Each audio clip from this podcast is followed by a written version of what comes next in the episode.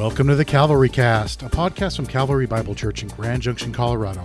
At Calvary, we exist for the glory of God, the good of His people, and the Great Commission. Well, greetings and salutations to the listeners of the Calvary Cast. We're back for another episode. I am Graham Parker, Associate Pastor at Calvary Bible Church in Grand Junction, Colorado, and across from me is the, the lovely Jess Miller, uh, lead pastor here. Very lovely. Very lovely. You know, I listened to as I was editing last week's podcast. Uh, we were very awkward. We sounded like we hadn't recorded a podcast in months. Right. And now maybe today will be less awkward, Maybe. but it's already not feeling that way. Prob- probably not the case. So, oh well, what can you say? You got to put up with us. Uh, today we are in Psalm 38. We are going to uh, discuss this, like we mentioned last time. We're gonna kind of make the focus of our podcast going forward, just uh, looking at different passages of Scripture and kind of thinking through those, and hopefully they'll be an encouragement to you guys. And so today we're looking at Psalm 38. Uh, maybe we'll jump in by just reading the text. That's a good idea. Well, here we go. Let me read Psalm 38 for us. Psalm 38 is a psalm of David for the memorial offering. O Lord, rebuke me not in your anger, nor discipline me in your wrath. For your arrows have sunk into me, and your hand has come down on me. There is no soundness in my flesh because of your indignation. There is no health in my bones because of my sin. For my iniquities have gone over my head. Like a heavy burden, they are too heavy for me. My wounds stink and fester because of my foolishness. I am utterly bowed down and prostrate. All the day I go about mourning, for my sides are filled with burning, and there is no soundness in my flesh. I am feeble and crushed. I groan because of the tumult of my heart. O Lord, all my longing is before you. My sighing is not hidden from you. My heart throbs, my strength fails me, and the light of my eyes, it also has gone from me. My friends and companions stand aloof from my plague, and my nearest kin stands far off. Those who seek my life lay their snares. Those who seek my hurt speak of ruin and meditate treachery all day long. But I am like a deaf man, I do not hear, like a mute man who does not open his mouth. I have become like a man who does not hear, and in whose mouths are no rebukes. But for you, O Lord, do I wait. It is you, O Lord my God, who will answer. For I said, Only let them not rejoice over me, who boast against me when my foot slips. For I am ready to fall, and my pain is ever before me. I confess my iniquity. I am sorry for my sin. But my foes are vigorous, they are mighty, and many are those who hate me wrongfully. Those who render me evil for good accuse me because I follow after good. Do not forsake me, O Lord. O my God, be not far from me. Make haste to help me, O Lord of my salvation. Well, good. So, um, David is the author of this psalm, and we're not really sure what the circumstances were that he was going through um, that was causing him such distress. But I think it's very clear he was in distress um, and feeling very much uh, cast down and uh, oppressed. And um, and the reason for it is very clear, and that's his own sin. So um, he is burdened by his uh, sin. He calls them his sin, his iniquity, his foolishness, and because of that, he knows he's under divine chastisement. He's he's experiencing really divine displeasure, and that's why he begins it by asking the Lord not to rebuke him in anger or discipline him in wrath. And he says, For your arrows have sunk into me, and your hand has come down on me. He talks in here about a lot of emotional pain he, he's going undergoing, but he also mentions uh, some physical ailments and whether or not he's speaking there uh, literally, like that something really has struck him physically or or what it is. Uh, he is clearly uh, in a lot of distress. It's a, a deeply feeling psalm. and it's one of the penitential psalms. There's about seven of those in the psalms where it's expressing uh, really a convex- uh, conf- confession of sin and a conviction of one's sinfulness. And so David knows he sinned. He knows uh, he's under God's divine displeasure, and he's expressing the feelings that uh, really go along with that.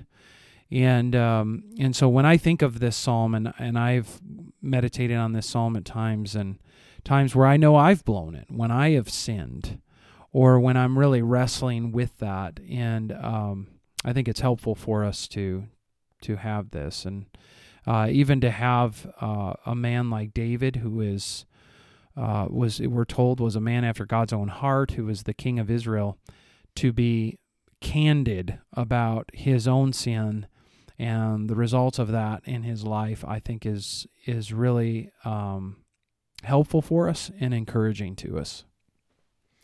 Yeah, I I agree. As I read this psalm, the thing that really meditated on the things that really stood out to me were the that emotional nature, and not only just because uh, he feels his sin, like we were talking about, he feels the rebuke of the Lord because of that, but also he feels, and you'll read in here, abandonment right? Verse 11 My friends and companions stand aloof from my plague. Uh, so he feels that uh, uh, relational tension that all of us feel. And this is where I think it is a great encouragement when we do think about David, a man after God's own heart, that deals with the same things that we deal with. So personal sin, feelings of affliction from the Lord, abandonment, physical physical pain and difficulty. That's a real uh, trial for many of us, right? Is that that uh, physical ailment, um, the the frustration of the the success of the wicked, right? Uh, in a sense, there's some lament in here that those, like verse uh, 12, those who seek my life lay their snares, those who seek my hurt speak of ruin and meditate treachery all day long. So it's a very emotional psalm that we can uh, th- this is where the Word of God is so applicable to every area of our lives, is it not? That, mm-hmm. that, yeah. it, it, speaks to us in that way. Yeah, and I think it even speaks to the the um, devastating effects of sin. You know, as you're saying, he's expressing all these different kinds of emotions, isolation being one. Sometimes when people are struggling with particular sins, uh, it it isolates them from their loved ones or their church community. Uh, it makes them feel at odds, I guess, with God would be one way of expressing it.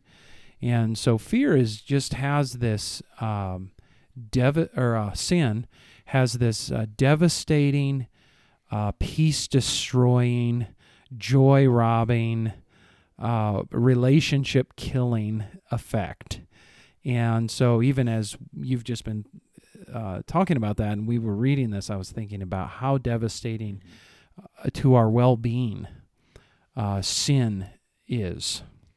You know, the other thing that if, if people are reading through the psalm is notice how David takes ownership of his own sin. And this is, again, this is a model for us. So, like in verse 3, he says, This is my sin. Verse 4, my iniquities. Verse 5, my wounds. Verse 5, my foolishness. Uh, verse 18, my iniquity, my sin. So, again, a, a proper response is is that we recognize these are these are my my sins and I own up to them. Yeah, that's called confession, right? Right. So both in the Old Testament, and New Testament, Israel and the church, uh, we are a confessing, a sin confessing people. We confess our sins against God and to God, and uh, uh, this is uh, just a characteristic of His people, and it it hasn't changed. Uh, we we know that we are to be a people who are uh, confessing our sins. And interestingly, you read through some of the recorded prayers in the Old Testament uh, of people, and there is that acknowledgement of sin, both personal and then, of course, corporate for their nation. But um, sin is our biggest issue and biggest problem, no matter what else we think. Uh, is sin is our biggest problem, our biggest issue, and uh, God has uh, is showing us here through Psalms like Psalm 38 really a proper response to our sinfulness. And how and it, you know how do you? I guess my question would be for anybody listening: How do you feel about your sin? Mm. You know, how does your sin make you feel? And do you could does this resonate with you at all? Right. I mean, maybe we're not always walking around in Psalm 38 so cast down that we're almost physically ill, lying in bed or whatever. But I'm saying like, uh, is is sin a small thing to you, or is it a big thing to you? Yeah. Is it like, do it does it bother you at all? Do you have a a conviction of your personal sin? Yeah, you know, if that's not there, that it, it really is a, uh, there's pride in your life, right? There, pride keeps us from recognizing our sin in this way, acknowledging it as our own that needs to be dealt with. So the gospel transforms us and humbles us and shows us that we are sinners and we need to humble ourselves before the Lord in this way.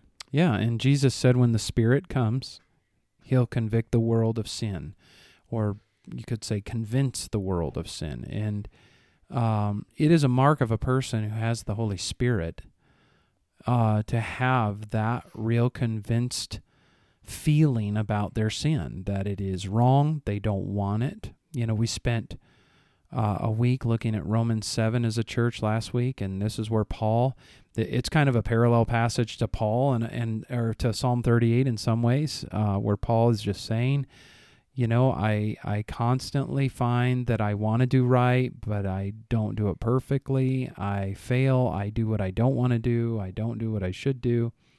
And then he makes the, the statement in there that uh, would make any um, self esteem teacher very uh, uncomfortable. He says, Wretched man that I am. Uh, that's a reflection of a person like David. Uh, Paul was analyzing his own flesh and sin and has just come to the conclusion that he is a a real sinner and needs deliverance. He says, "Who will deliver me from this body of death?" And of course, the answer to that is Jesus. You know, one other thing that I was thinking about in regards to this psalm that I want to bring out is what he he talks about in those first three verses is the rebuking aspect that that the psalmist feels, where he says, "O Lord, rebuke me not in your anger." And as I was I was meditating on that, I was thinking, in no way is David accusing the Lord of anything, right? This that that request, "O Lord, rebuke me not in in your anger," is no way accusatory. Um, and again, this is a response, right? Uh, that he understands again his sin and he understands that the most holy God sees his sin, right? And he knows what sin is to God. It's an affront to his holy and righteous character. So it's a right response to say, "Oh Lord, rebuke me, not in your anger." But the other thing that I was thinking about is it is right for the Lord to rebuke us uh, for our sin. Um, when we feel that rebuke, we also can plea for mercy and we find mercy in the Lord. He is a merciful and gracious God. That's why David can can say this because he knows the mercy of God uh, towards sinners. So I think like we we at times should feel that rebuke in a sense for our sin. That's the conviction of the Spirit. So understand that that's not a negative thing. When you feel that in your life, that's not a negative thing.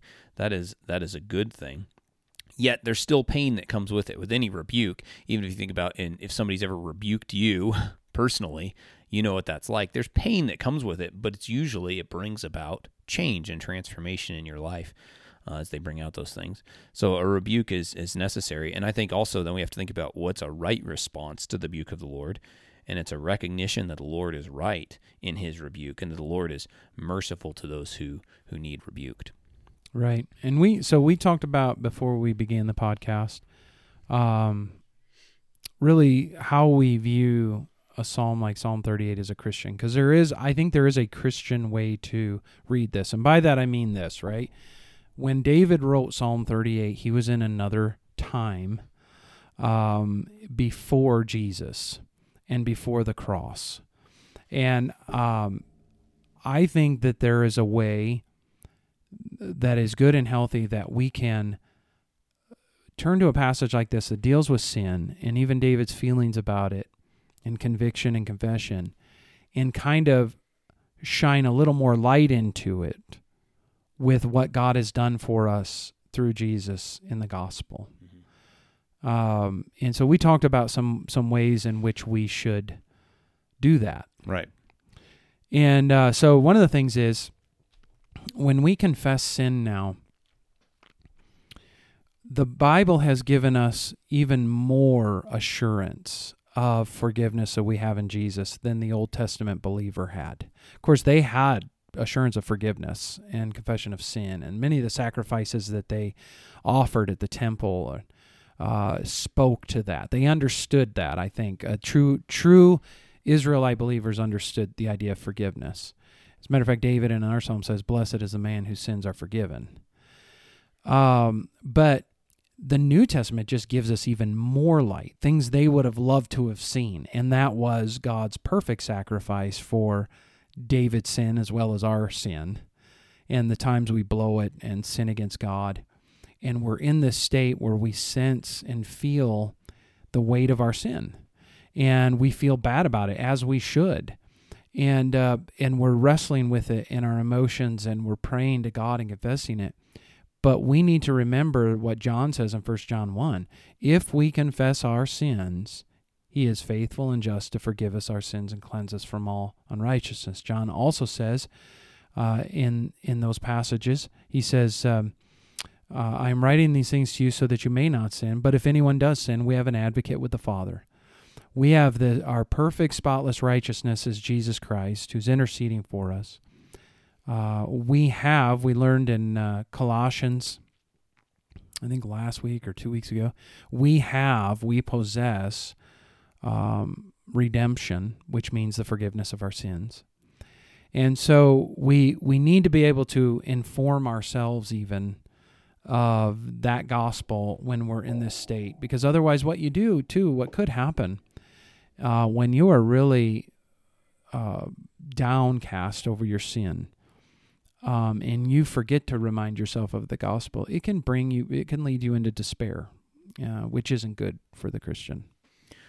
No, despair is not good for the Christian. And even David at the end of the psalm, you know, doesn't stay in a place of despair. If I could like point out like verse 18, so we see again confessing sin, confessing iniquity. And then in verse 20, he does he talks about doing what is good. So for the Christian, like this is repentance is turning from sin and then doing what's right, doing what Jesus has commanded. And then notice in verse 21 and 22, again a cry to the Lord, don't forsake me, O God, be not far from me. Make haste to help me, O Lord of my salvation. So rather than falling into the pit of despair, Yep. yep. we we we run to Christ. Yeah. Yeah, because he even says in verse 15, For you, O Lord, do I wait. It is you, O Lord my God, who will answer. So he is confident in God's help and forgiveness and restoration.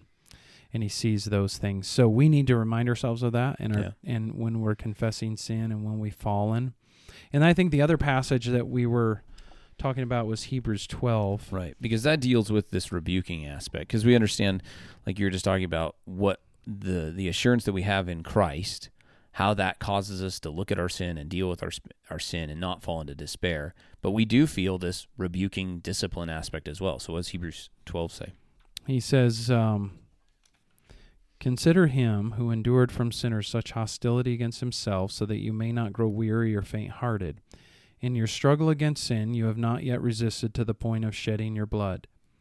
And have you forgotten the exhortation that addresses you as sons?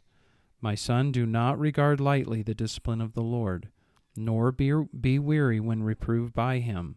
For the Lord disciplines the one he loves, and chastises every son whom he receives. It is for discipline that you have to endure. God is treating you as sons. For what son is there whom his father does not discipline?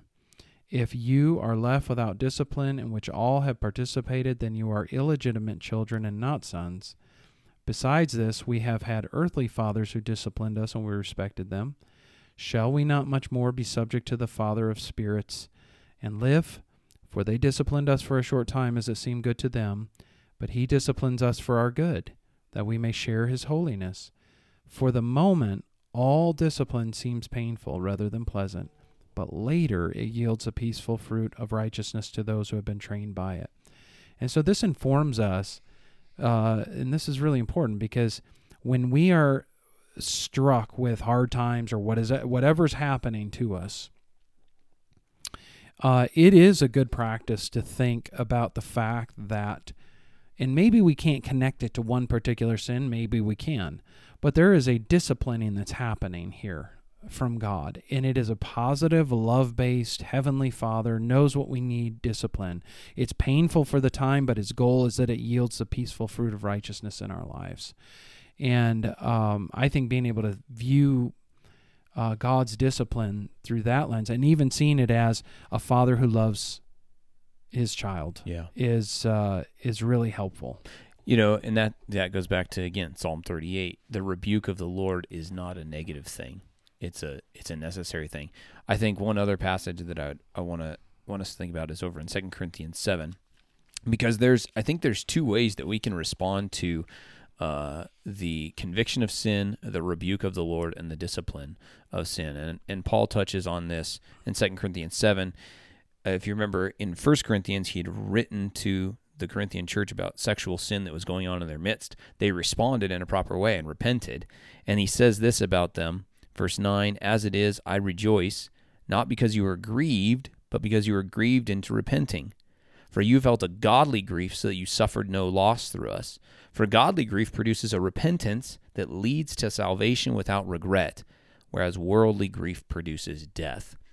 I think sometimes what happens for Christians is that we can feel that rebuke, we can feel a tinge of remorse over sin, but we don't it, it doesn't lead us to repentance, right?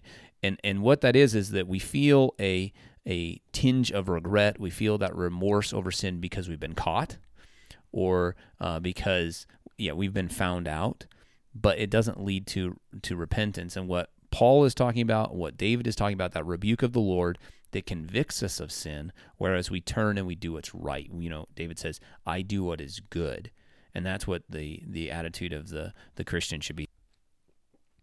Now, two other things that I'd like to draw out from this as we wrap up our discussion. The one is when you're when we're being disciplined by God, when we feel the conviction of sin, it is true that God can be displeased with a with a Christian. I believe that to be true because Paul tells us in the Bible to say, uh, do things to please the Lord, which means we could do things that displease Him. Whether He gets angry or not, uh, it depends, I guess, on what we would mean by angry. I, I'm not entirely sure how this works out, but here's where I'm going with this. He begins saying, Lord, rebuke me not in your anger, nor discipline me in your wrath. Now, when we think about the word, especially that word wrath in the New Testament, we think about God's displeasure with us if we have sinned or we've been in rebellion against Him and we know it. Um, we have to understand that His ultimate wrath towards our sin and that divine righteous anger has been satisfied in the cross. And that's a really marvelous thing. And the, the theological term for that is propitiation. Uh, Paul says in Romans 3 that um, God put forward Jesus as a propitiation for our sins. That and that word means really just a, an appeasement of wrath. Uh, Christ was the wrath satisfier. So I think that when we look into, like we just read Hebrews 12, the key is my father my is is displeased with what I've been doing or what I did. I'm experiencing right now divine chastisement like I would if my uh, earthly father I did something wrong he's disciplining me for my good. But the wrath ultimately the wrath his love towards us have, has not changed. And that wrath has been satisfied and so I think that is an important distinction. I like to bring that out for, for Christians as we've gotten this fuller picture of those kinds of things through the cross. And the second thing we'll bring out is this like what David is describing here is something Jesus in his earthly life never experienced. He had no idea what it was to experience divine displeasure. So for 33 years, roughly, every day he lived in the pleasure of his father and knew he had pleased his father, knew he had glorified his father in everything he had done. Uh, he had no personal knowledge of sin at all. He knew what sin was. He just had never experienced what a sinner experiences, which is divine displeasure, anger, wrath, uh, discipline, and chastisement from from God.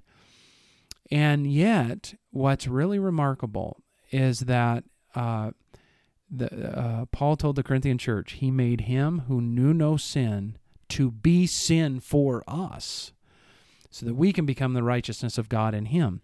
And that one who, Jesus, who never had that feeling of divine displeasure or the worrying about God's anger and wrath or the, the worry about His uh, forsaking Him, Jesus then went to the cross and bore that uh, to a, a unimaginable degree for us. He took on that knowledge of sin in that sense. He became sin for us to the extent where he said, My God, my God, why have you forsaken me? And so that's a that's a marvelous teaching of the cross that I think helps inform uh, penitential psalms like this, and uh, all uh, lots of other psalms and things in the Old Testament for us. That these are these are things that Jesus would take these feelings and these emotions on himself uh, for us, so that this isn't our eternal state. I mean, when we when we are glorified, we're never going to be confessing sin again. We're never going to feel or have that knowledge of that divine displeasure ever again. And we have that eternal peace because of what Jesus did for us at the cross. That's really good. That's really good news for Christians. And I hope that as we've walked through Psalm 38, and I hope that you guys who are listening to this, that you'll go and meditate on this as well, and you'll feel that emotion over the, over your sin. You'll feel all these things. At the same time, you'll look to Christ and see the immense love that God has for you. And you can view now all of these things in their proper place and view them rightly. That's right. Good. Well, we hope this conversation has been an encouragement and a help for you. If you ever have questions or comments about the things we've discussed, email us at thecalvarycast at gmail.com. Or if you're a part of our church, uh, we'd love to talk in person with you about these things. At Calvary, we exist for the glory of God, the good of his people, and the Great Commission. Until next time.